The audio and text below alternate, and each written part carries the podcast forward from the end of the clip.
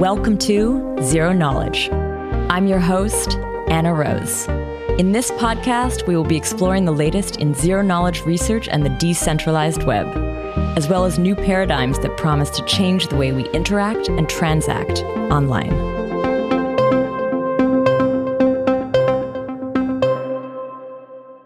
In this episode, we once again explore the ripple effects caused by the OFAC sanctions against Tornado Cash. Where my previous episode covered the events from a legal perspective, in this one, my guest Martin Köppelmann and I chat about the impact this has had on builders in the community. Specifically, we look at how the tornado action helped reveal centralizing forces in Ethereum. We talk about compliance, overcompliance, censorship, and the need for decentralization. Now, before we kick off, I just want to share an announcement from one of our partners from the last ZK Summit, Anoma. Anoma has recently released a new white paper that better describes their system and architecture. It also shows how all the awesome cryptographic libraries they've been developing fit together. Find this paper at anoma.net slash papers. We are adding the link in the show notes, so be sure to check it out. Now, Tanya will share a little bit about this week's sponsor. Today's episode is sponsored by Aleo. Aleo is a new layer one blockchain that achieves the programmability of Ethereum, the privacy of Zcash, and the scalability of a rollup. If you're interested in building private applications, then check out Aleo's programming language called Leo. Leo enables non cryptographers to harness the power of ZKPs to deploy decentralized exchanges, hidden information games, regulated stablecoins, and more. Visit leo lang.org to start building. That's leo lang.org. You can also join Aleo's incentivized testnet 3 by downloading and running a snarkOS node. No sign-up is necessary to participate. For questions, join their Discord at aleo.org slash discord. So thanks again, Aleo. Now here is Anna's interview with Martin from Gnosis. Today I'm here with Martin Köppelmann, the co-founder of Gnosis. I want to say welcome to the show, Martin. Hey, nice to be here. Last time you were on the show, we actually talked about CowSwap and the work that you guys were doing around that topic. This is over a year ago. Today, the goal of the show is to talk more about like tornado. We're going to look at like the impact on the ecosystem. This is kind of why I wanted to bring you on. But I definitely also want to hear about the update on Gnosis. Like what's happened since you were, you know, last on the show. I know a lot has gone on, so it'd be great to hear from you about that. Yeah, maybe to follow up kind of from from the last episode. So uh, last time we talked about um, yeah, back in the day it was probably still called Gnosis Protocol, then kind of was turned into into CowSwap. So CowSwap now, or Cow Protocol, is now its own project and became independent from Gnosis. Um, and we did this with second very large project, uh, the Safe. Just uh, now they started Safe DAO and released the Safe token and and, and, and similar with with CowSwap. So we had this model that we incubated other projects as part of Gnosis, but eventually decided, okay, they should be their own things and uh, they kind of should give back to Gnosis and to Gnosis token holders by allocating a good chunk, uh, usually around 20% of their new tokens to the Gnosis DAO. So in a way, those, from my perspective, those projects are now kind of well, friends of Gnosis or kind of still associated with Gnosis or kind of tightly coupled to Gnosis, but but still their own projects. Mm-hmm. Gnosis itself has focused uh, since yeah almost a year now um, on Gnosis chain. So yeah. we are uh, running. It was previously uh, the XDAI chain, and we merged tokens and kind of uh, yeah, it's now Gnosis chain. And our main focus is here, um, well, decentralization and yeah, kind of it connects to the topic. So we want to make sure that an application like uh, Tornado Cash can uh, securely run on on Gnosis chain. So one one big goal is to have a very large and very uh, distributed validator set to really kind of have this this idea of people running uh, a validator at home in all kind of countries. Uh, that is, yeah, the largest priority of of Gnosis chain. Interesting. Is Gnosis chain like XDAI, I remember that was sort of the first time I had ever used bridges. We had Igor on years ago talking about right. bridging, and it was in right. the context of that project. At the time, it was actually I, I, don't know what it was. Was it was like a lock unlock two smart contracts? Was it a multi sig? Yeah, exactly, exactly. Okay. So that that is also kind of a nice uh, connection to uh, zero knowledge proofs because we are. Uh, yeah, in, in, in the process of upgrading those multi-sig bridges to zero knowledge uh, based uh, bridges. Uh, and we are, yeah, working together with the team Succinct Labs. And there are a few more teams that are doing this as well that were able to create light clients as zero knowledge proof. So you can run a light client of Ethereum in Gnosis Chain and more importantly, or uh, you can run light client of Gnosis chain in Ethereum yeah. and verify it with a yeah zero knowledge proof. And so that's how we want to upgrade our bridges. I always understood um, the other way, like the sort of trying to do a ZK Light client on the Ethereum side as being really challenging. Why doesn't everybody already do that? yeah, it is. It is challenging because it is challenging. Exactly. okay. So makes sense. So, no, so first of all, we are in Gnosis chain. We are using the same consensus as Ethereum. So we also have a, a beacon chain. So as soon as we were able to implement a light client of that beacon chain, then we kind of solve both ways uh, because yeah in, in a way it's, it's, the same challenge. It would be different if you want to bridge whatever to i don't know solana or what something like that. Then you mm-hmm. would need to within ethereum verify solana consensus which might be possible i might be not i'm not sure. But kind of here we just need to verify in a way within ethereum we need to verify ethereum consensus or well Gnosis chain consensus, but it, that is the same. That is also Beacon chain, so it's also Ethereum consensus. Interesting, because they have the same data structure on each each side. It may it's easier to do. Um, yeah, or at least at least you kind of only have to do it for. I mean, again, I think it's pos- it's potentially possible for most uh, consensus algorithms. But the good thing, uh, if you do it for Ethereum, you can also do it certainly for for for Gnosis chain.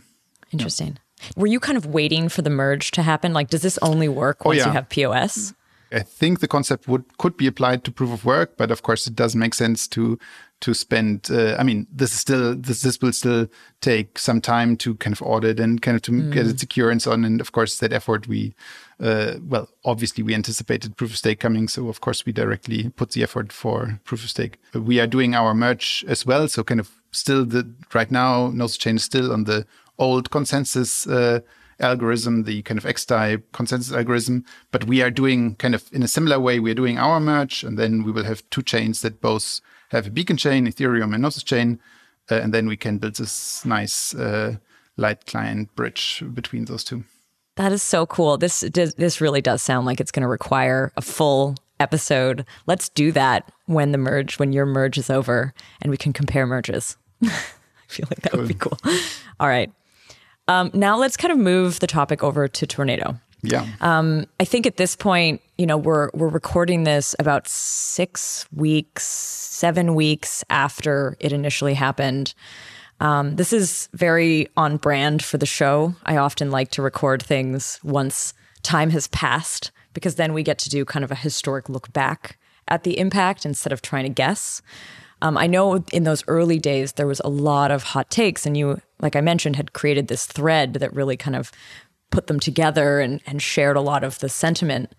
From that, like what what was your feeling maybe as it first was happening? Where did you think this was going to go?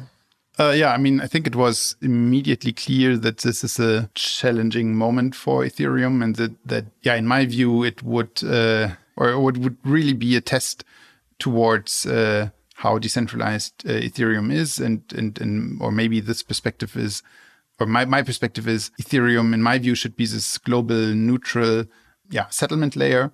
And how easy is it to uh, tamper with that neutrality? Because I mean, it's of course sanctions are one thing, but if it is possible to easily kind of block some addresses, then at least technically you could do the very same thing uh, let, us say you have two competing dexes and, and one wants to kind of, I don't know, kick the other out of the network. So if it's possible to, to kind of just easily say, okay, those kind of contracts or those kind of addresses uh, get censored, then it's certainly at least thinkable that that that is applied kind of outside the context of sanctions, just in the case mm -hmm. of like businesses competing.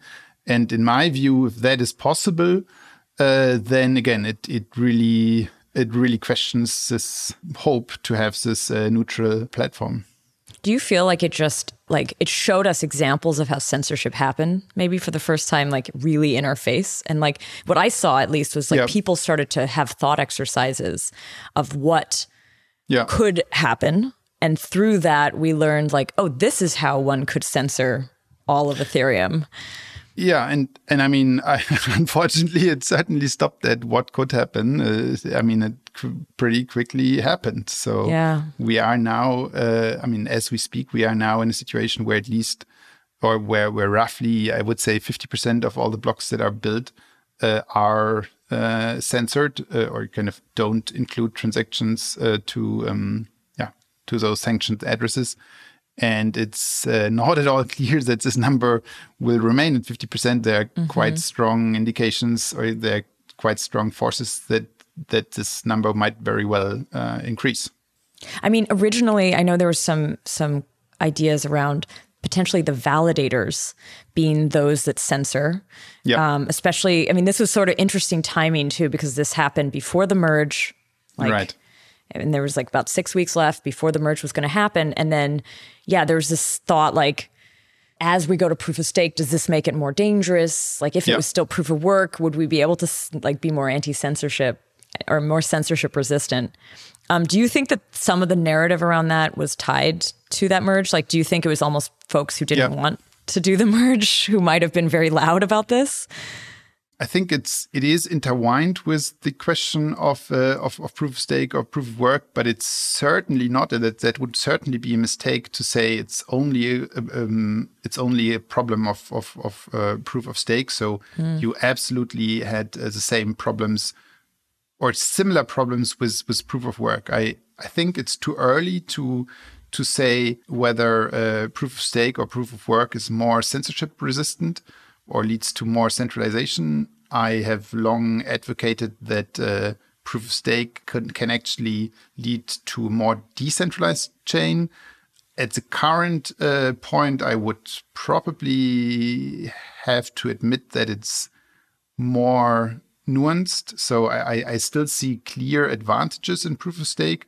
Uh, and, and to name to name the most obvious one, I can run I do run a validator, and, and that's actually not too hard. I mean, it's effort, but it's it's absolutely doable. Uh, kind of the bar for me to previously kind of run a, a mining rig uh, would be much much higher. So that is kind of one of the main arguments for uh, proof of stake, uh, kind of to lower the entry bar for kind of self validators in a way compared to setting up a mining rig. Um, but yes, there are certainly also uh, elements that uh, yeah are problematic uh, problematic in, in in in proof of stake. Uh, and, and just to name one is kind of this uh, coincidence that that now kind of the main validators can very easily and be uh, custodial exchanges. So previously, kind of the miners, of course, had a had a had, had quite some centralizing role. Or well, I mean, there were only a handful of, of large mining pools, and kind of even maybe even fewer ASIC manufacturers. But uh, then at least they were distinct entities from decentralized uh, from exchanges. So Yeah. it it was a it was a factor of of of decentralization. But at least you had kind of many players, and now kind of in a way the mining pools have become the exchanges, which is certainly a problem for for decentralization. Yeah. That kind of all all that complexity is yeah overshadowed or ki- kind of um, in parallel we had this shift from or kind kind of the shift towards proposer builder separation uh, and that is not and, and people mistake this sometimes it's not necessarily a proof of work proof of stake issue. It's just the, the thing that it doesn't matter whether you're the the, the miner uh, the mining pool or the validator but whoever is supposed to build the block we have now this concept, and that was previously possible, but it just became now more popular, that you outsource kind of this actual activity of, of collecting transactions into a block to a builder. Uh, and let the builder do it for you. And that, that is interesting because this, the builder might be able to produce a block that kind of it extracts more fees or more value and that is that is something again that could be done in both proof of work proof of stake but but it just recently became very very um yeah prominent and now kind of that's the second force of centralization that you have potentially just a small number of those builders that actually decide uh, how and when uh, transactions get included into blocks.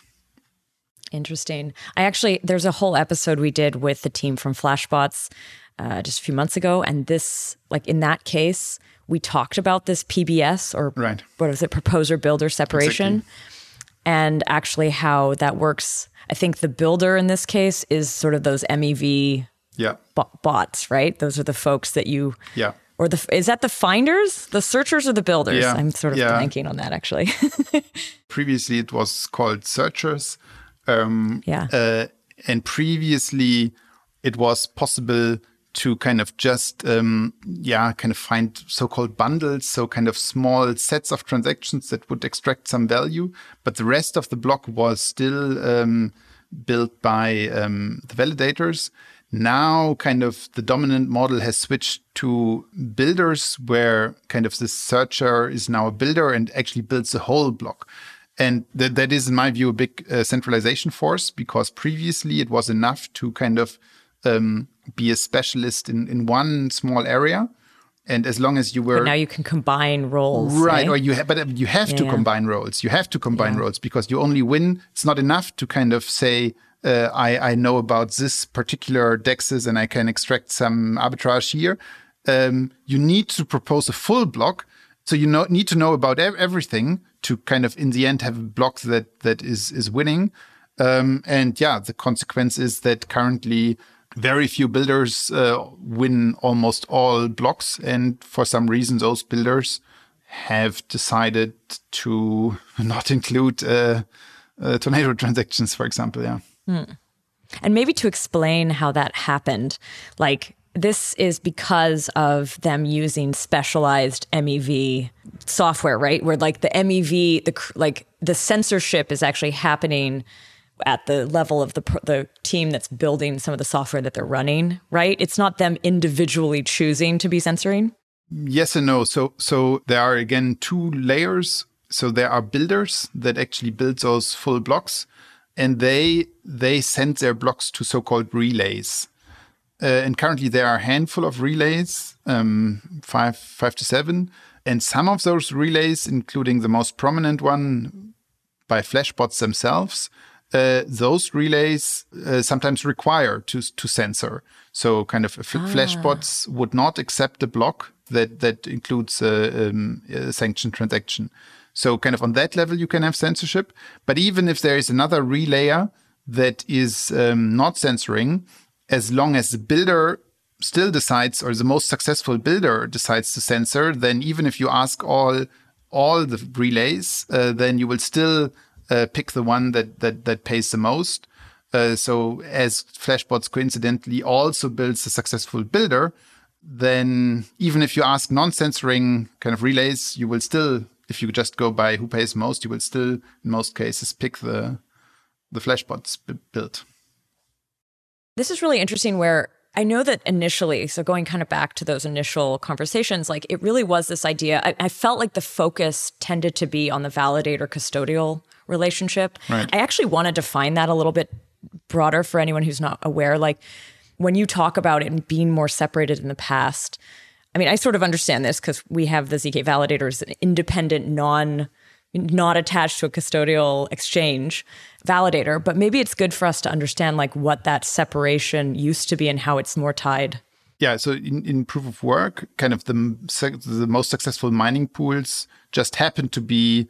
I mean, usually they were miners initially themselves, so the dominant mining pools were separate from, yeah, kind of centralized exchanges. Now, uh, of course, what happened is that uh, that centralized exchanges, well, happen to have a lot of uh, well ether kind of deposited from users. So they started offering this very convenient service to users to say dear user allow us to to use your ether uh, and we will we will use it to validate for you and kind of give you some of or most of the uh, of, of of the rewards. Uh, and of course, that leads to a situation where quite a significant percentage of the current validator set of Ethereum uh, comes from centralized exchanges. Exactly. So those are, of course, now in a, in a quite powerful position because, I mean, exchanges always have been in a powerful position. Um, but now they got an additional power that they also built um, a good percentage, um, should be currently around 30, 40% of, of the validators on Ethereum are coming from centralized exchanges. And this may be for listeners who have tokens on exchanges. It's sort of for them to understand like when you just say like staking rewards, if that's like an option, usually that's just going to the validators that are run by these exchanges. So this is where we talk about that sort of centralizing factor. It's it's the ease of use, it's easier UX. You don't have to run your own infra. You're not I mean in other networks where you would delegate through some other interface, you don't have to do that. It's all done for you. I mean, one interesting thing about Ethereum though is because it's like there's no delegation. Right. Each like there's only 32 ETH per validator. Um, right. Do you feel like the average user still has some alternative if they don't want to participate in this kind of centralization, but they don't want to run their own infrastructure because it's kind of hard to do like a full. I know you're running one and right. it's like easy for you, but I don't think it's like easy for everyone to do 32 ETH on their own. And no, of course, of course, and and uh, in all fairness, it is. Uh, even if the 32 ETH would not be the problem and uh, just a small advertisement on Gnosis Chain, you can do it with one GNO. That's currently $150. uh, you can become a validator. But, uh, but even then, I have to admit, uh, kind of running a validator is still, it's not a ton of work, but yeah, in, in fairness, it is work. So you, you need to kind mm-hmm. of uh, check at least uh, from time to time, and from time to time, you will need to do something. What are the alternatives? The alternatives there are still kind of there's there's a, um, spectrum. So kind of if you don't want to do a centralized exchange, the slightly better thing you can do is, is use something like a liquid staking provider. Yeah, Lido is the most prominent one. I'm also there somewhat um, critical because actually Lido, yeah, also has now roughly a third of, of, of all Ether. So I also consider that a force of, of centralization but they certainly, I would say, they are certainly in a way better than centralized exchanges because they try to do it or they largely have set it up non-custodial, so they don't really control or they don't control the ether, uh, and they actually um, try to then work with with many validators.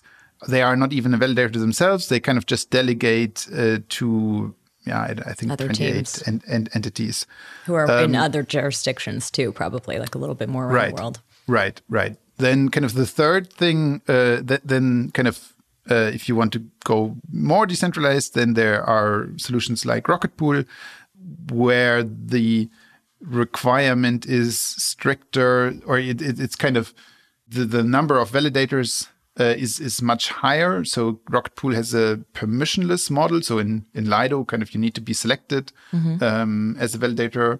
So at the end, it's yeah professional entities or um, that, that do it. In Rocket Pool, you can anyone can become a validator, but to do that, you have to um, yeah bring half of the uh, you have at least to bring 16 ether yourself uh, so it yeah it, it's certainly more decentralized, but it also scales slower because kind of people cannot just dump a lot of ether in there. You always need kind of the same amount of ether coming from people who actually stake uh, themselves. Mm. So kind of those are kind of maybe the three the three steps. And the fourth, uh, the most decentralized thing would of course then be to run, run your, your own validator.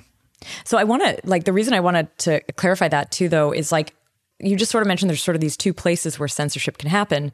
If the right. validators censor, like, could something like yeah. Lido do the censorship or not really? Would it still need to yeah. be the validators that they've yeah. delegated to actively right. doing it? Right. So, so in that sense, there are three layers. So, kind of, there's one, maybe the, the Lido or kind of the Lido is maybe the exception.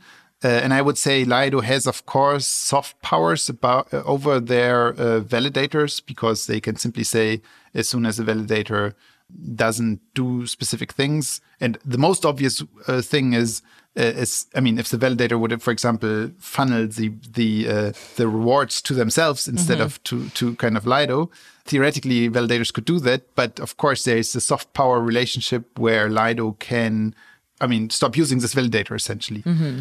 Um, and there are some details around kind of when this is exactly possible. But anyhow, so then the second the second layer are the validators themselves, and they generally they are in control. However, unfortunately, many have kind of chosen to give up this control about whether or not to censor by using a builder. So if you are a validator and you basically just say, I blindly kind of, I, mean, so how does it look like if you use a builder? Then at some point it's your turn to build a block.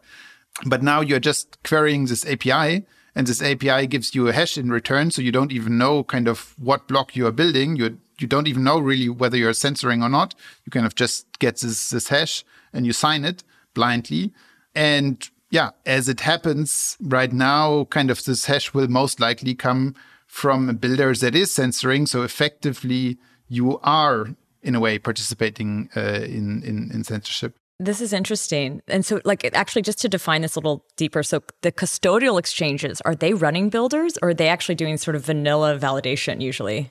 From what I have seen, it's a mix. So they don't run. I mean, they they don't run builders, but they and this is all kind of still unfolding. So mm-hmm. as far as I've seen it, Kraken is using their, as far as I can tell, basically building their own blocks. Okay. So running a, a vanilla validator.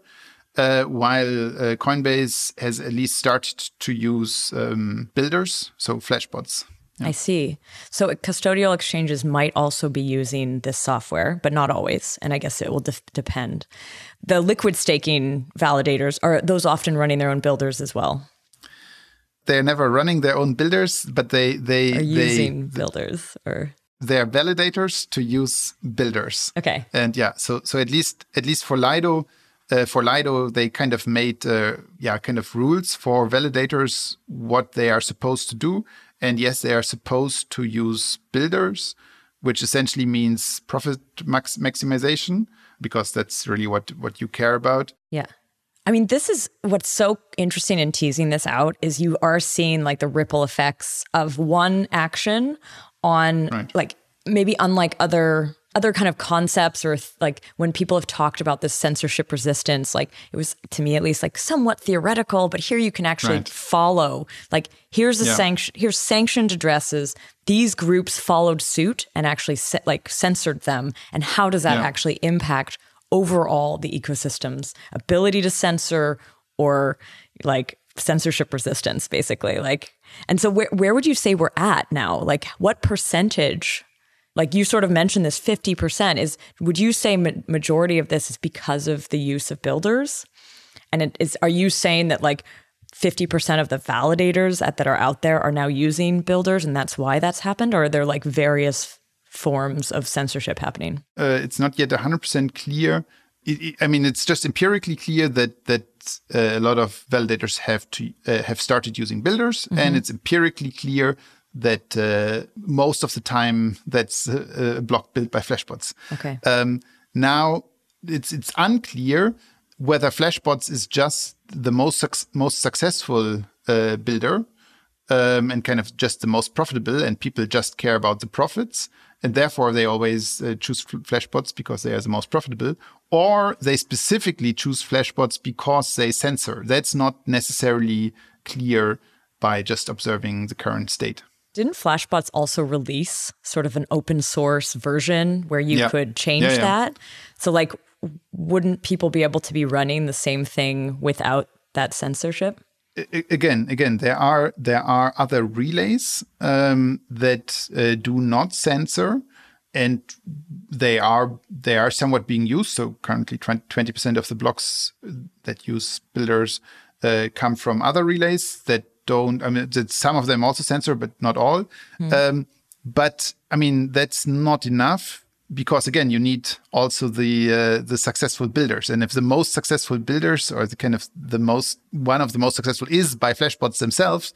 So uh, so as long as that runs only on flashbots and you again ask all relays even those that don't censor you will still pick pick the one that's uh, that censors because it's the most profitable. I see. So this this impact i mean so far what we've talked about primarily has been this act of censorship in what you're even saying, a lot of it sounds like since a lot of these actors are, it's game theory, they're looking for the biggest profit. Like they're not, you know, necessarily acting out of trying to be compliant or not. How do you think things could actually be changed to be more decentralized, like to be more censorship resistant in in the way it's built right now? Like, do you would you almost call for like a competitor of Flashbots to not be Flashbots and not be doing that, but be as successful? Like, is that yeah. kind of what you'd need? I, I, I would instead try to to focus on solutions that makes this this building process uh, less relevant. So, in my view, um, decentralization would come from a lot of validators that actually uh, produce their blocks themselves. I feel like having a large number of validators that is supposed to help against censorship resistance because you you say kind of you can't censor them all. But if this large set of validators all just uses three builders, then yeah, all you need to do is censor those three builders. So in my view, what we need to come to is to make it uh, possible to build your own block without and of course the the downside currently i mean of course it is possible to build your own block but yes currently it is li- very likely more profitable to outsource this so mm-hmm. in my view kind of one core uh, goal should be in a, in a way to reduce the mev um, so to reduce uh, the amount of money you can get extra by building the block in a specific way. And yeah, there are a handful of, or I, there are plenty of proposals uh, out there how to do it, and they would all kind of tighten the freedom of how you can build blocks. So currently, you have a ton of freedom. So in your block, you usually have two, three hundred transactions. Uh, and there are absolutely no rules. So you, for example, you don't have to sort them by gas fees. You don't. I mean, you can really order them in any way. And every rule, every additional rule of how to uh, how to build the block would at least reduce the freedom and therefore reduce this kind of additional yeah leverage you have in extracting MEV. Mm. Although I'm going to throw back to that episode we did because what we talked about there was like using threshold yeah. decryption yeah, or like sure. some sort of you know, cryptographic way to reduce MEV. And what they were saying was like, you can do that, but it's like whack a mole. Like you'll bump that down and MEV will pop up somewhere else. Yeah, I don't buy that.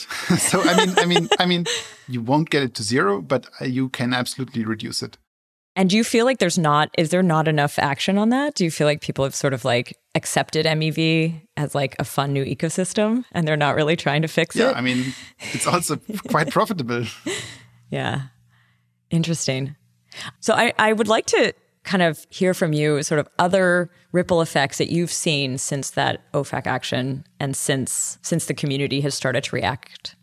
Yeah, I mean, it was certainly interesting to see how different different players uh, reacted. One one thing I found uh, quite problematic was that also kind of some RPC providers have started to censor even kind of requesting or kind of requesting state uh, of mm. a contract, which yeah, which in my view is, is, is crazy. That's almost like saying kind of you go to Etherscan and and it would say you can't you we, we, we don't give you the answer of what the state of this contract is because wow. it's a it's a censored one. I saw one RPC provider. Yeah, if you would include kind of just the address of a yeah kind of one of those censored addresses in any transaction, so so you wouldn't even necessarily do a transaction um, to this address. You would kind of just uh, do a transaction to another contract that would contain as a payload um, this address. Even then, they would would censor that that message because mm. it, it, kind of contains a forbidden word, kind of. So Weird. it's completely insane because like then it would mean even if you like let's say you wanted to create a blacklist. You wanted to comply and you wanted to create a blacklist. So you couldn't do that because because kind of you would need to tell your contract this contract is on the blacklist and this transaction would not be accepted. blacklisted. Be because it contains this forbidden thing. So the sad reality is that um, yeah that th those news simply caused a panic i would say uh, and I think in many cases, uh, projects completely uh, overreacted. yeah, I mean it's understandable. It's kind of yeah, the guidance uh, was was minimal. Um, mm-hmm. There was kind of just this announcement, uh, uh, and and yeah, many of those practical questions were were not answered at all. Um, I feel like with the little bit guidance coming out from from the relevant authorities, I would say in many cases, projects have completely overreacted and have mm-hmm. done things that weren't at all required. Um, but yeah, again, it's kind of understandable that if there's uncertainty, many decide to better be safe. In most cases, if you have an Ethereum wallet, you don't run your own uh, Ethereum full node. Uh, and of course you could, and ideally you would. Yeah, in many cases you don't do that, but instead you point to uh, to an external node, and that is yeah called an RPC provider. And the most prominent one uh, is Infura, but but there are pl- plenty others, uh, Ankr and um, and more. And some of those, um, I'm not exactly sure what the state of Infura is, but uh, I think Infura also censored trends. I'm, I'm not, I, I, don't know, but I, I, have seen uh, others censoring even requests uh, that would just ask state of this contract. Certainly would censor transactions um, to those um, addresses. But yeah, Interesting. So this what you're saying here is like this was not an ask of OFAC at all. And yet they sort of started to say like just to, you know, make sure that we're not in any way infringing in yeah. any way, we're going to kind of overstep what we actually yeah. need to do. Any sort of yeah. mention even if it's like a query, not even like necessarily a like a transaction with one of those accounts, we're also going to censor that. So as as far as I understood, kind of now the situation is if you're uh, an American citizen uh, and you want to withdraw or you, you had kind of deposited previously uh, to Tornado, uh, as far as I understood, you can request that. Uh, yeah. and, and kind of, well, quite likely you are actually allowed uh, to do it. so if that is allowed, then, I mean, then you might have practical problems actually doing it because again, Uh, some of the underlying uh, infrastructure might make that impossible for you. Will they roll it back now that they know? Because like what you're talking about here is ofac actually issued some clarity surprisingly on the like the day after I released the last episode. So we didn't have any of that info when we did it. But yeah, OFAC released an update, of an FAQ where they actually did outline if you had money in Tornado and you're innocent and you can prove that, how do you actually get it out? So there are ways. But what you're saying is like, even to try to access that, because other members of the community, other sort of tools yeah. have blocked any address touching it, you might not be able to succeed at making that request. It's, it's definitely not the case that, that Ethereum is, is, is, is totally censoring and it's impossible. But it just became quite a bit harder because uh, because many tools you would usually rely on uh, might not be working. And yeah, and, and to your previous question, I think, I hope or well, I, I saw it in some places, but I, I hope it will also happen further that some have kind of reacted immediately, maybe overreacted immediately, and now are, are now pedaling back and kind of are now doing uh, are becoming more permissive again. But of course, it, it it showed where the choke points are, where the forces of centralization are. Do you think it's kind of a good thing? I know it's a bit funny to say, but it's like it really, for me at least, it also shone a light on exactly where those weaknesses were and yeah, it brought up a lot of things, I feel. It also, I mean, personally, it also made me kind of go, okay, where where do I stand on a lot of this stuff? Like that was something maybe in the past I've been, I don't know, just going along, learning about tech, not really thinking about. So it's kind of useful. No, for sure, for sure. I mean, I think it's probably too early to answer that, but yeah, it, it certainly, uh, yeah, it certainly has has kind of uh, increased the awareness of those whole issues. It certainly has uh, to some extent um, brought more attention to I don't know projects like DAppNode, kind of that try to make it very very easy for individual or well as easy as possible uh, for individuals uh, to become validators. But I think it's it's by no means clear at this point whether the willingness to make Ethereum a neutral platform will be yeah kind of strong enough to overcome yeah, certainly, yeah, simply centralization forces that clearly do exist. It does almost seem like it creates a bit of a schism where some groups used it to identify places where they could work to decentralize further, and others were kind of moved more in the direction of like, how does one comply more? Right. Do you actually feel that? Do you feel within the community that sort of split? I, I feel more more the uh, the split to question kind of what is an acceptable level of um, centralization or or censorship. So a lot of the not the guys, the Flashbot guys, and kind of others who are currently also in, in positions of, um, they say, okay, if things would get worse, then then we would do this and that, or then we would uh, kind of uh, stop offering the service, or, or and so on.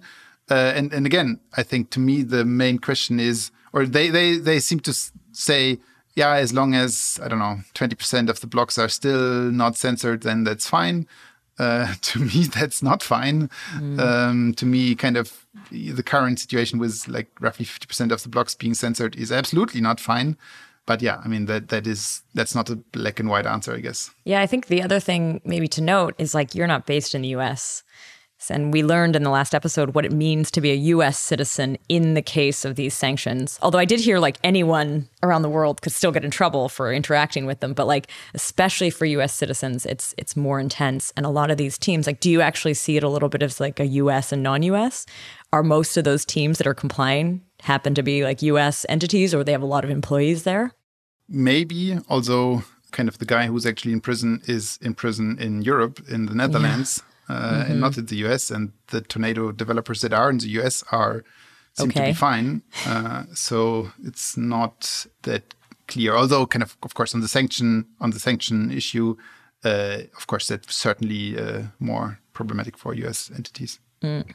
So I think it's time for us to sign off, but I, I want to ask you sort of a last thing on like how what kind of advice would you give to people as I mean, there is sort of a, a worry that we're going to see more actions like this. What do you think when these things happen? How do you think people should be reacting maybe differently than they did this time around? In the uh, actual situation, um, there's uh, some so so much you can do, but certainly like you can ask you the question right now uh, in whatever position you are of kind of how would would you act and uh, in in kind of what kind of what what what is your power uh, in a way and uh, do you want to hold this power or are there ways that you can uh, give up this power mm. so you're basically saying to the to anyone who has who could potentially be impacting something like this in the future those who can centralize those who can make these decisions to ask themselves if they want to be in that position and if not how can they like no longer need to be in control of these things Yep. Basically, it sounds like you're like decentralize everything. yeah, I mean that, that that that is that is the one thing.